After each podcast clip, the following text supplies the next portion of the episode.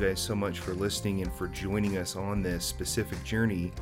Stay tuned. A lot of good stuff coming up.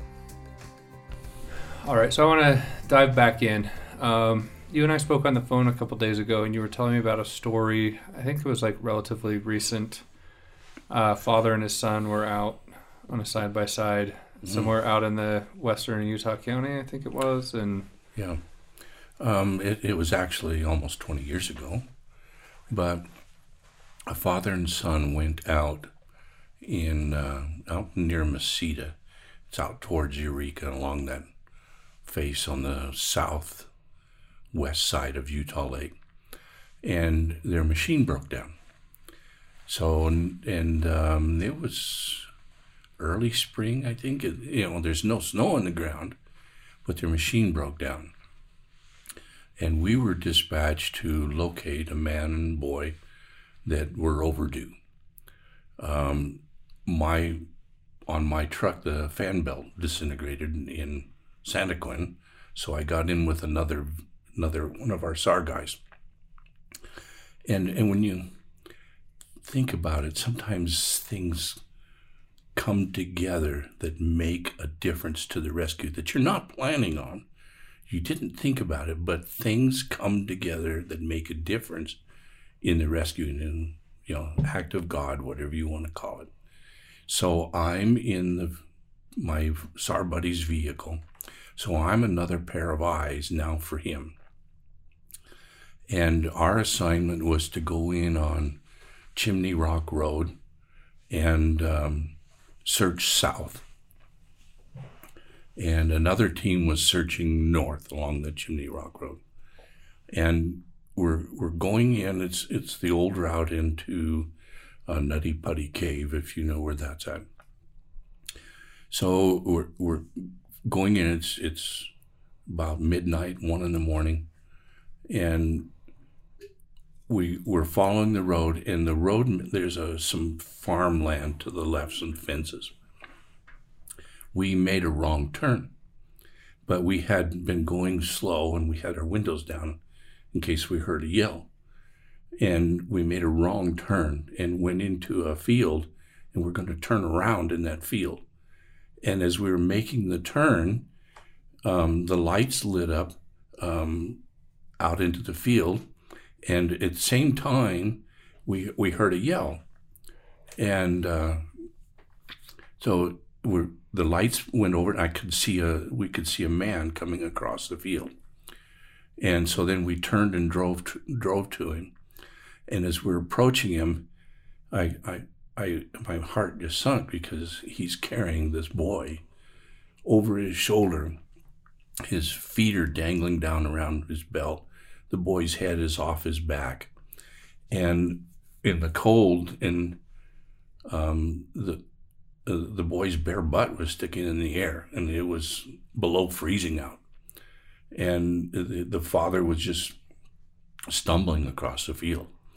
And so immediately went over and pulled the boy off and the driver took care of the of the man and I started working with the boy and I first pulled him off I go this kid's dead and uh, and as I picked him up and rolled him over his eyes kind of rolled up in the back of his head and I thought let's we got a chance here.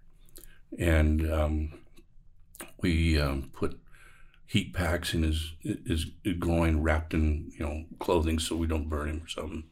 But we put uh, heat packs in his armpits and his groin, and and you could just kind of see the warmth seep back into his body. He was probably, if I was to give a guess, I'd say he had a body core temperature probably around 87 based on what he was doing and uh, we gradually warmed him up, and he, it was like a little wand, a magic wand, come and touch somebody, you know, you're you're good.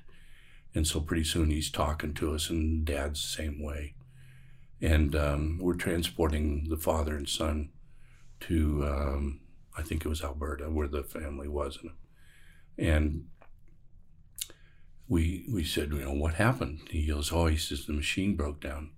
And he says, I could see some lights, the highway lights, which would be, what is that? Is our 70, uh, 68 running along the lake. He says, I could see car lights. And I says, Well, what time do you think it is? And he says, Oh, it's seven at seven at night, seven, eight, or, eight at night. I go, No, it's one in the morning.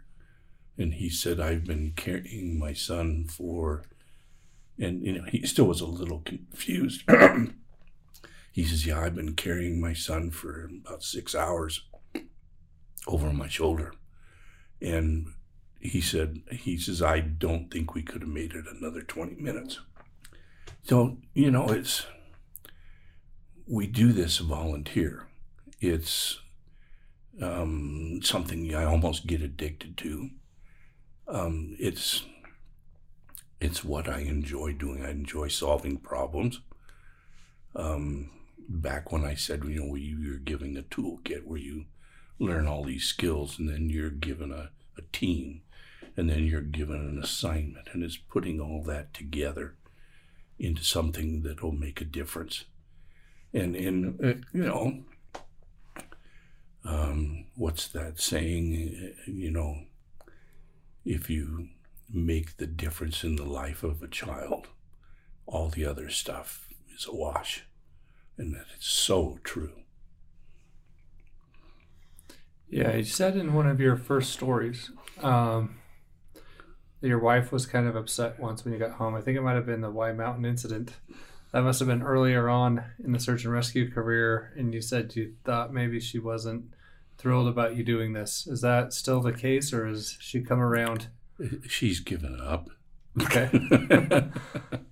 uh, you know, when we were first married, she'd buy me a tie or a new shirt for Christmas or birthday, and now she buys me SAR equipment. You know, I've, I've, I've finally. She knows what's important, and um, you cannot do something like volunteer SAR and not have your significant other part of your team. It just, I've had SAR friends that do it for four or five years and their spouses not willing to share you, not willing to, you know, that's a significant drain on your family income.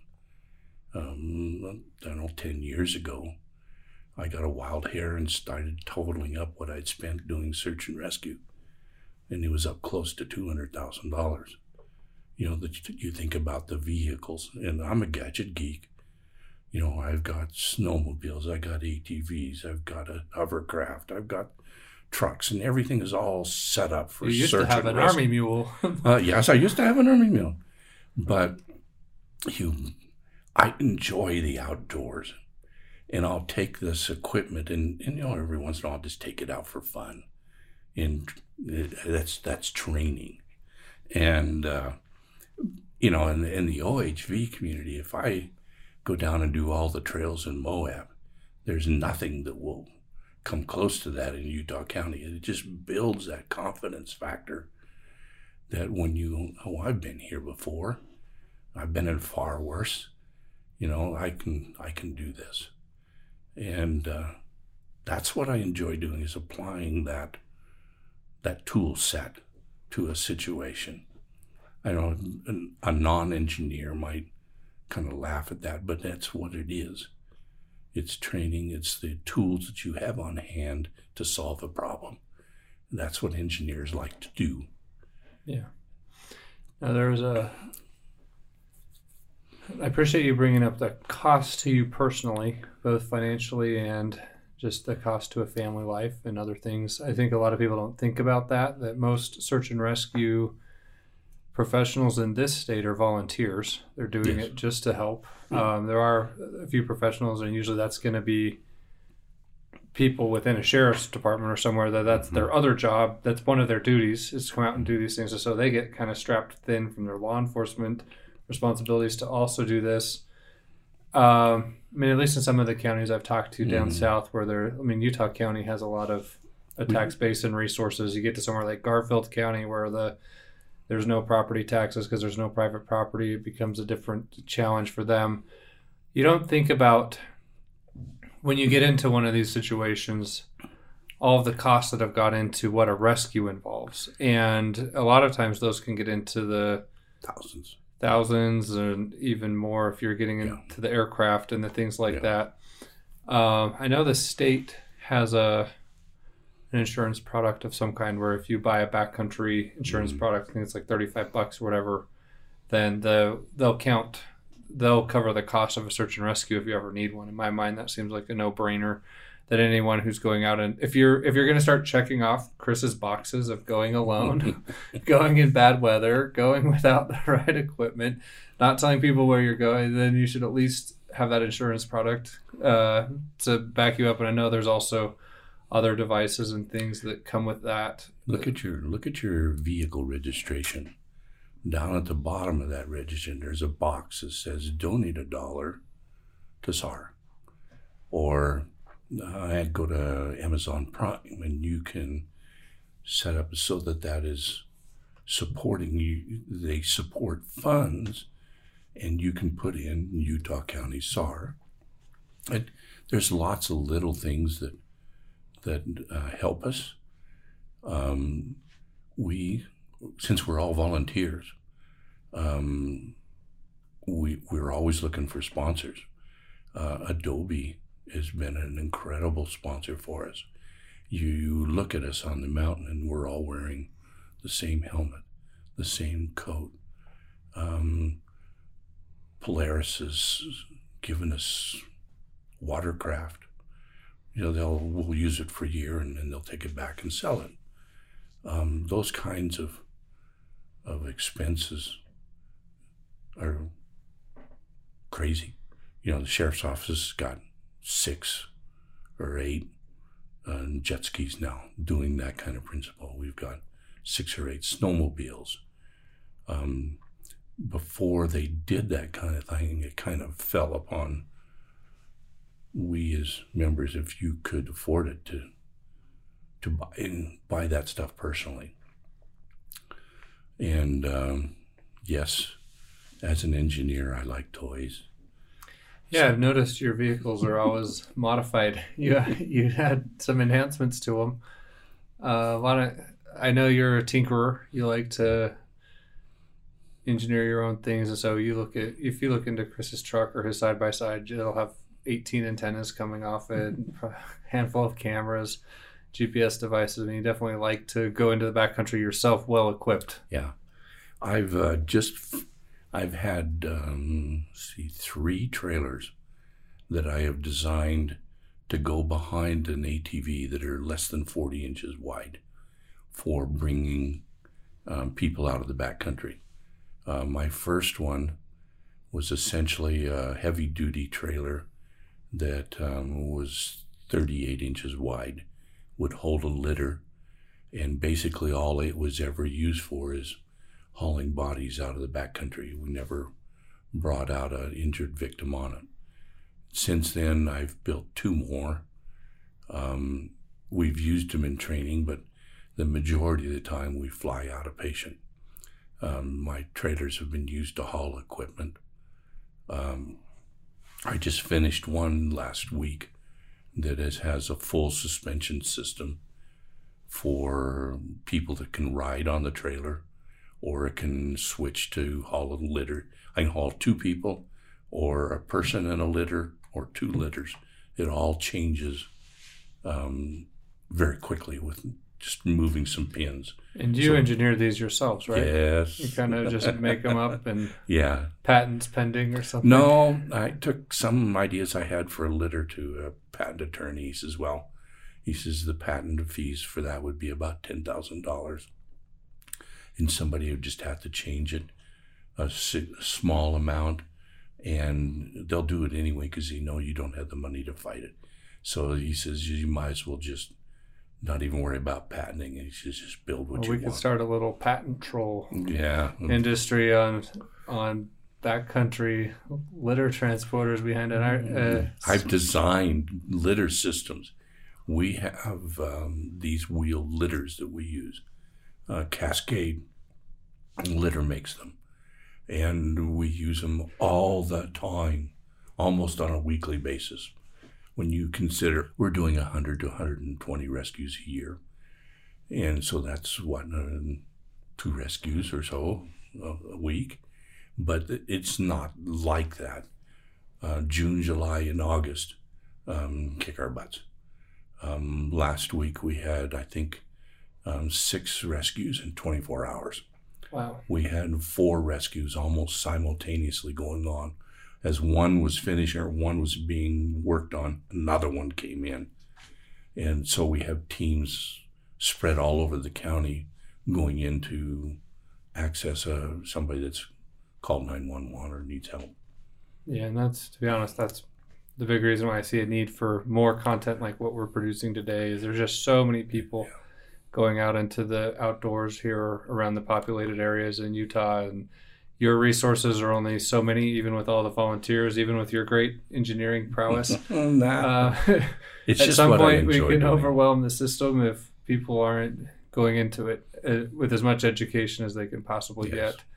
get. Um, so you've talked a little bit about some of the things that are helpful for, especially if you're in a side by side or an OHV, motorcycle, an ATV, some sort of a motorized form of recreation that gets you. Uh, that's a different form of outdoor recreation. Comes with its own risks and challenges and benefits. Um, so I just bought my first side by side a couple months ago, and so I came into it pretty green. Um, I would say if you were to look at the things I go out into the country with, you'd probably be like, "Oh, you're missing some stuff."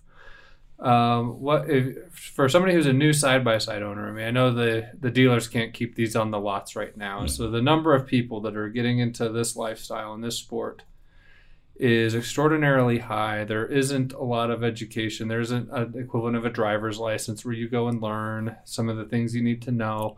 And there certainly isn't. I mean, there might be articles and things on the internet if you go looking for it. There- Um, but what are the things that you're like, if you're just getting into this, here are the things you've got to have. I mean, the things I myself bought was a tire repair kit and a thing to blow up a tire in case I needed to, and to be able to adjust my tires to the different kinds of the terrain. First aid kit I have. I mean, I always will bring out a lot of water. I always pack in. I have one of those LifeStraw water filters, really small, can fit just about anywhere. But that means as long as I can find a water source, which isn't always the case in Utah, especially during a big drought, um, at least I won't have to worry. I can at least get water. Uh, you've talked about fire starting. You've talked about the emergency crash bag or whatever tools. I mean, what have we missed? I mean, what are some of like the Chris's bag of essential okay, well, gizmos and gear and components? yeah, um, a shelter. Um, I have a, about a 10 by 12 tarp that is just part of the gear that I carry in my machine. You can do a lot of things with a tarp, you know, whether it's laying on the ground under your machine to do repair or to make a, a lean to to protect you from the wind or like the rainstorm I was in a couple weeks ago. You pack it around you and tuck it in around you, and then um, you can bring up like I had a, a rain shield alongside of that, brought the tarp up alongside that of my head so that I could, so the wind wasn't beating me and driving the rain, into my face. Um, we got up on we were up on Thousand Lakes, our our riding group. There was twenty of us, and we got caught in a horizontal snowstorm, and the majority of them had the ones on side by sides. I mean, on ATVs got beat up bad, but um, we tucked the tarp around us, and when you think about it, that firewall for the motor is right behind your seat. And when you tuck that tarp in around your seat and your feet and come up around your chest and necks, that heat from the engine, it, it'll drive you out of underneath that tarp. Um, and and uh, the one, the everybody on the side by sides all had uh, ponchos, and luckily they were some pretty good ones, and you know where where you can put them put the hood up over your head and bring the the front of the poncho down and be sitting on it. Because the snow and rain will f- actually form a pocket in your crotch on the seat. And it, it's not very comfortable. And just some little things if you can stay warm you can endure quite a bit it's when you become cold and hypothermic like that father and son, you no longer think clear. You're you're you're making poor decisions. You can you know I've been on TIMP on a, a father and a family that are up there, and the father is coming down the mountain, and the kids are struggling, are on their own, strand you know strung out for fifty feet behind him. He no longer knew where his kids were, and and he it, it was all he was trying to get off the mountain. The last kid was a, just a toddler, and we put him in a backpack, and and brought him out. They the the mind you start getting down 85 to 90 degrees and your brain no longer works you're cramping up you're nothing your muscles no longer work and so you can do a lot if you're warm and hydrated. That's the big the big thing. Yeah. So I'm assuming in Utah County, it sounds like your a lot of your high risk rescues have involved cold weather exposure. Uh, I live in southern Utah, where we probably get just as much of the heat exposure. People going out into the desert and not being ready for an extended period of having to be out in the sun and the heat. If you have you have experiences with those up here as well from time to time, or is it mostly the? It's actually a combination. We can be um, warm here in the valley floor. You, it's 70, 80 degrees, and you go up on the back of Timp in shorts and tank top, and you're in the winter. Um, they, they, oh, it's great down here. I can go out for a hike. And like that family that I talked about, they're wearing tank tops and shorts in snow and hail. And, you know, that, that cold, the hypothermia that sets in, you know. Yeah, and sometimes being in in a motorized form of recreation gives you even a different oh, level boy. of increased confidence. You think, oh, I'm in a vehicle, I can always get back somewhere. Um, I've got a heat source in the engine. I can you can open up the vents and have some airflow coming in to cool me off. But that can also, I mean, one of the things we talked about ahead of doing the show is that sometimes our technologies give us an overconfidence. And it, I think it is, I'm not going to say what my generation is, but the younger generation. He's think, a millennial for everyone listening. right in that target demo there. Yeah. For sure. Okay, so uh, back when I g- grew up, you never went in the background country without a some kind of pack and being able to to uh, take care of yourself. Um, more and more, I'm seeing the younger generation. I've got a cell phone. Um, I can get on that and and and, and they'll come help me. Um, there, there's well, let me let me give you an example. Four kids wanted to go into the hot pots in Spanish Fork Canyon. It is, I think, it was like November, and they got on Google Earth. They saw some story in, on the internet about Three Forks hot pots, and they wanted to go there. And so they got out Google Earth on their computer and they pl- figured out where they needed to go. And our um, initial call came in with somebody on a cell phone saying they're they're lost and they're huddled in the snow in coats and they were trying to reach the Three Forks hot pots they pinged their phone and it put them on Second Water Ridge, which is the ridge overlooking the hot pots, hot pots down about 800 feet. And so um, we have snowmobiles, we have ATVs. I had put tracks on my my side my, my side by side. And the thing about snowmobiles is you go in on pavement and it rips up the tracks, it uh, overheats the Hyfaxes on and melts down the the plastics on your snowmobile, and it destroys skis. And then, uh, and then when you get to the scene, you're now in snow.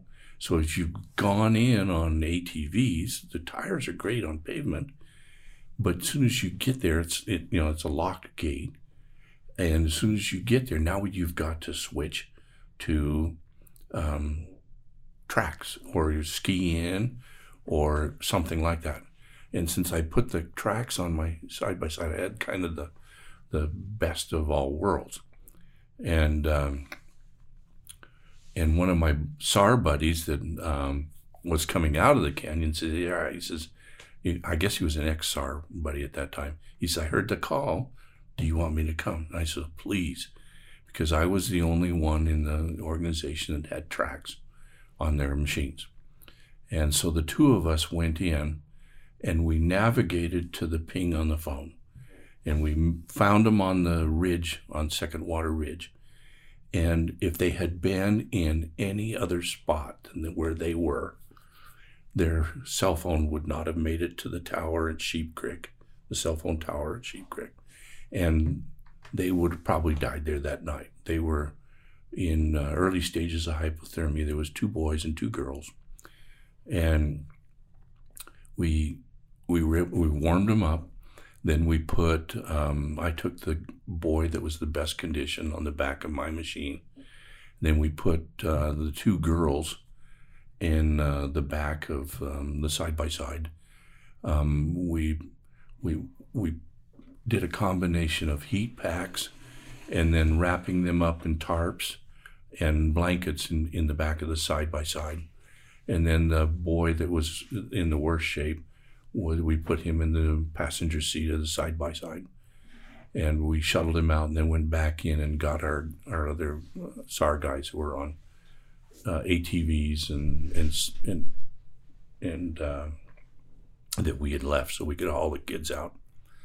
And about a year later, I was in a restaurant and uh, this guy came up. He says, "You don't remember me, do you?" And I said, "No." And he he said, "Remember the four kids of Sheep Creek?"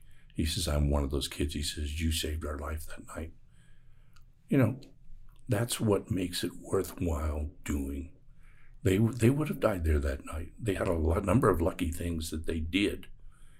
Um, they had actually separated, which is not good, but they'd left a note in the snow for the second team that says, We went this way. And so there was an arrow, and we knew where they had left the road and started hiking.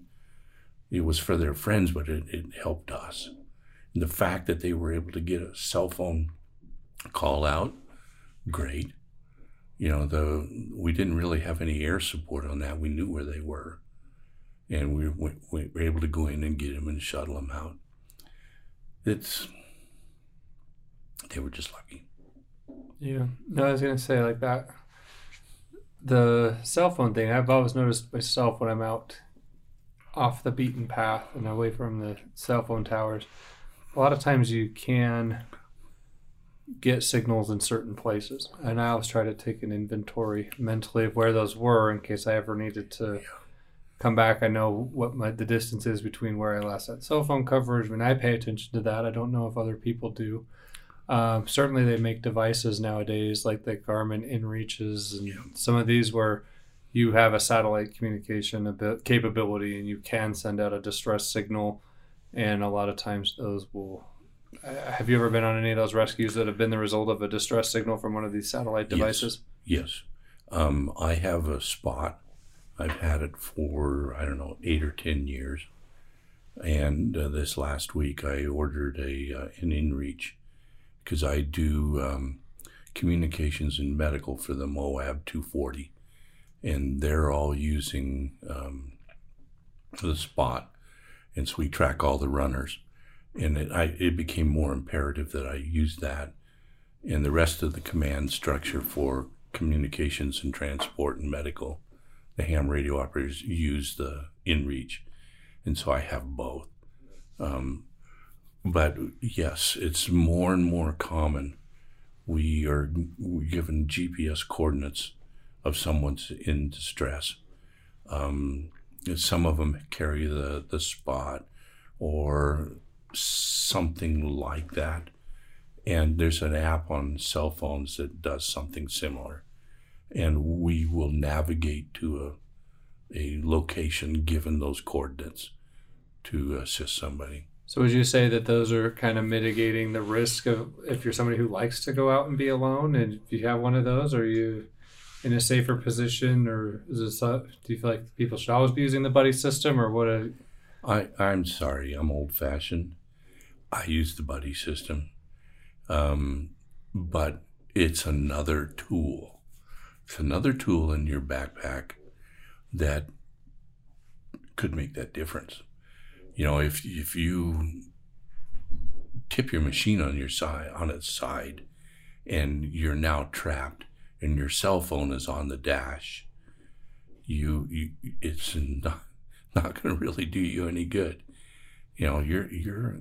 But if you have another machine with you, or there's somebody else in the machine with you, now, now you've now you've made it, and you know, you just one of my first calls on SAR was for a missing log cutter. We went up the mountain and found his truck. And we went around the other side of the truck, and you could see where he had tried to get into his truck. He had, with his chainsaw, was cutting wood, and it evidently kicked back and cut his leg. And uh, he severed his femoral artery. And um, he bled to death getting into his truck. And, you know, if there was somebody else with him, he might have been able to put on some pressure to stop the bleeding or to help get him out. You know, you know, he'd, he'd have a, he'd be with his family now. Yeah. I, I bring that up because I know that for the people who are new getting into some sort of an off-roading sport. Uh, I've had the chance to go out with a lot of different group rides and things because as a nonprofit that works with a lot of these different groups, it's just part of the work.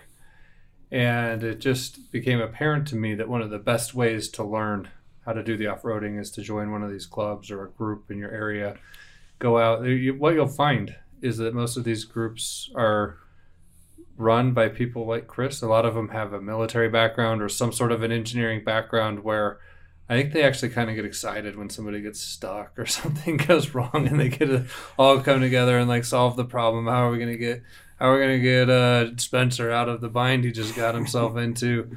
Um, it's a matter of and it starts to get you thinking yourself of how do I start to think like that and think ahead and have the right tools for the right situation when I get there it's it's a it's a thing about peace of mind, I guess.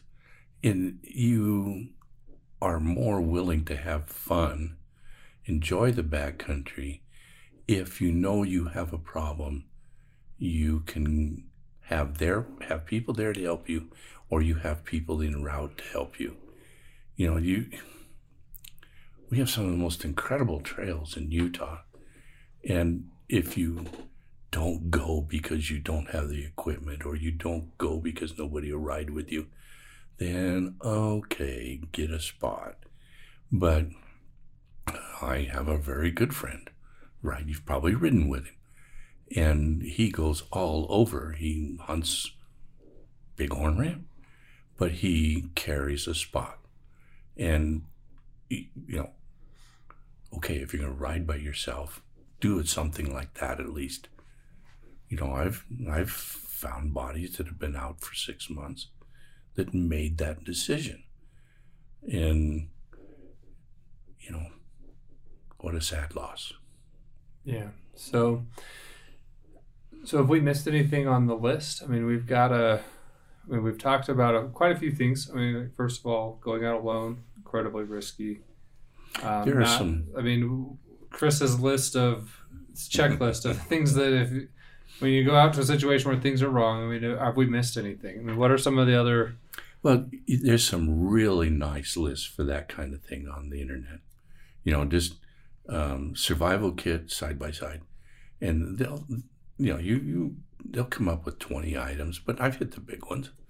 You know, some some kind of nourishing food, um, plenty of water, fire starter, shelter, a means of communication if you've got one. And I would add for everyone that's with you. I mean, you. I asked you about the story about the the father with his son. I mean, I've gone out exploring with my kids and making sure you have enough for their needs as well in an emergency situation, in addition to your own, is maybe something you don't quite think about. I mean, you think about making sure they have enough to get through the ride, but maybe not enough to get through a survival event. I, I have friends that I ride with, and one of them wears shorts and thong and flippers, you know, sandals, and I, I, I, I go, what, what if you have to walk a distance or something? And he says, well, I've got you guys. You know, that's that's what we do when we go in out on a ride with a group. That's half the fun of riding with a group is the friendship that you share with all these other people that you ride with. And sure, if somebody is lacking in one area, you can, your friends that you're riding with will help you. And Yeah. that's, that's kind of a big thing when you go out and in the backcountry is, you know, there's some people that really enjoy going out in the backcountry by themselves. You know, more power to them my my enjoyment is going out in the backcountry and sharing that experience with my wife and my other riding friends. You know, and and you know, I was up in the Thousand Lakes area the last a week and a half ago, and what incredible beauty! Um, that's up on Boulder Mountain. It's between Escalante and Torrey. You know, you're up in the pines. You're in the well, we were near the Row Lakes, if you know where that is. Um, what a cool, really neat, cool experience out there with your friends, and you know it's it's not a knitting club. You're out there in the backcountry, and you know, sure you can sit home and watch it on TV, but doing it out there by yourself is what is what is fun for me. What I enjoy doing with my friends. Yeah, well, I want to kind of wrap this up a little bit. Um, I mean, you got into this 1976. Well, Somehow you got sucked into it. Uh, there's a lot of people nowadays that um, I don't know how actively search and rescue teams recruit other people. Yeah. Um, but I imagine if there are people listening to this show, they might listen to you and say, you know what, that's something I could give back to my community and to this lifestyle and make a difference in people's lives what would you say to somebody who thinks, you know, maybe I should help with search and rescue? I mean, what are what is the skill sets you're looking for? What's the process of who would they reach out to, and how do you get that training? It, it, it there is a process to it. I'm not sure about other counties, but we have uh, a, a process where we will we call them new members. You know, the old word was probies, but that's not really nice. But we have a, new member, new member, and we essentially we give them a year to acquire the basic skills and we put them into a training system that goes alongside our normal training system. So we're training in the field once a month and have a training in a meeting once a month. But those new people are double that. So they're getting skills in rope rope work and they're getting skills in how to support the dive team. They're getting skills on what how to support a canine tracker. Um, what's the basic things you should have for a search in a river for you personally to be safe? It's just the basics. Um, how to handle an OHV for SAR. You know, there's some basic things we give them, and then at the end of the year, we put them through a scenario where it's essentially three days of just nonstop rescues, where they have to apply their their knowledge and their training. So we'll take in ten members in October. By the end of those twelve months for that test, we've lost half of them. They have said, "Well, this maybe is not what I want to do." The time commitment the financial commitment, the family commitment is and and and work. You know, making that all work sometimes doesn't work for people. And but then we if they stick around that first year, then they're probably good for five years. And then, so you, that first group had 10 people. After a year, there's five. 10 years down the road, you'll probably have two of that original 10 that still say they, they, they can do this. It's, it's a, a person that is doing this is a driven person. I call them an, an alpha personality, whatever you want to call. You have to have a pretty thick skin, and you have to go into it with that that mindset. You know, you're you're to be you may be told to sit on a rock for the first couple of command posts, you know, searches, but you know they don't want to put you in a safe, an unsafe situation, so you may not be involved in. But you will find that if you you go into the sheriff's office in in here in Utah anyway, I think most of them are this way. This is the way we are, and you go to the emergency services division, and you say, "I'd like to be involved in SAR." Um, you'll be interviewed like what we do for our, and we'll accept ten, and you'll be put in this training program. And if you decide to stick around after that, and and then you can go into um, specific areas that you want to do. You know, you can become Swiftwater certified, or you can become open water certified. You can become scuba diver, you know, advanced or rescue or recovery divers. There's so many things that you can go into. Canine, um, but all our members are trained in the basics, but some will do specialty stuff in that same, but we all work as a team to, you know, there, some counties have just a dive team that don't have anything to do with the mountain team. We're different. We're all one team that has specialties. And I think that's, you know, we, we may go up on the mountain on a rockfall victim and be involved on a swiftwater rescue on the mountain to get that person. And so that that person has to have that same the mountain skill set and the swiftwater skill set together and and we like that. It works well. All right. Well i think that's all the questions i have. I mean, you definitely shared with us a lot of great information firsthand information of what we'd hope the listeners and those who go out and do these exciting adventurous things out on our public land know. And we will obviously line up a lot of other guests like yourself. Uh, you're definitely a good first guest to give us a taste of what the search and rescue life is like here in Utah. Um, so I don't have any more questions, but if you have anything else you want to add, just from your experience, this is your chance to kind of just tell people, maybe just don't be idiots. Uh, but you have a lot of experience. This is a, an opportunity to hopefully reach a lot of people, and maybe the information learned here saves one life, leaves helps one person stay out of a bad situation. I mean, what is the final word you'd leave with it, this crowd? It, uh, for me, it was an addiction of a sort. Um, you know, there's all kinds of things that you can give money to.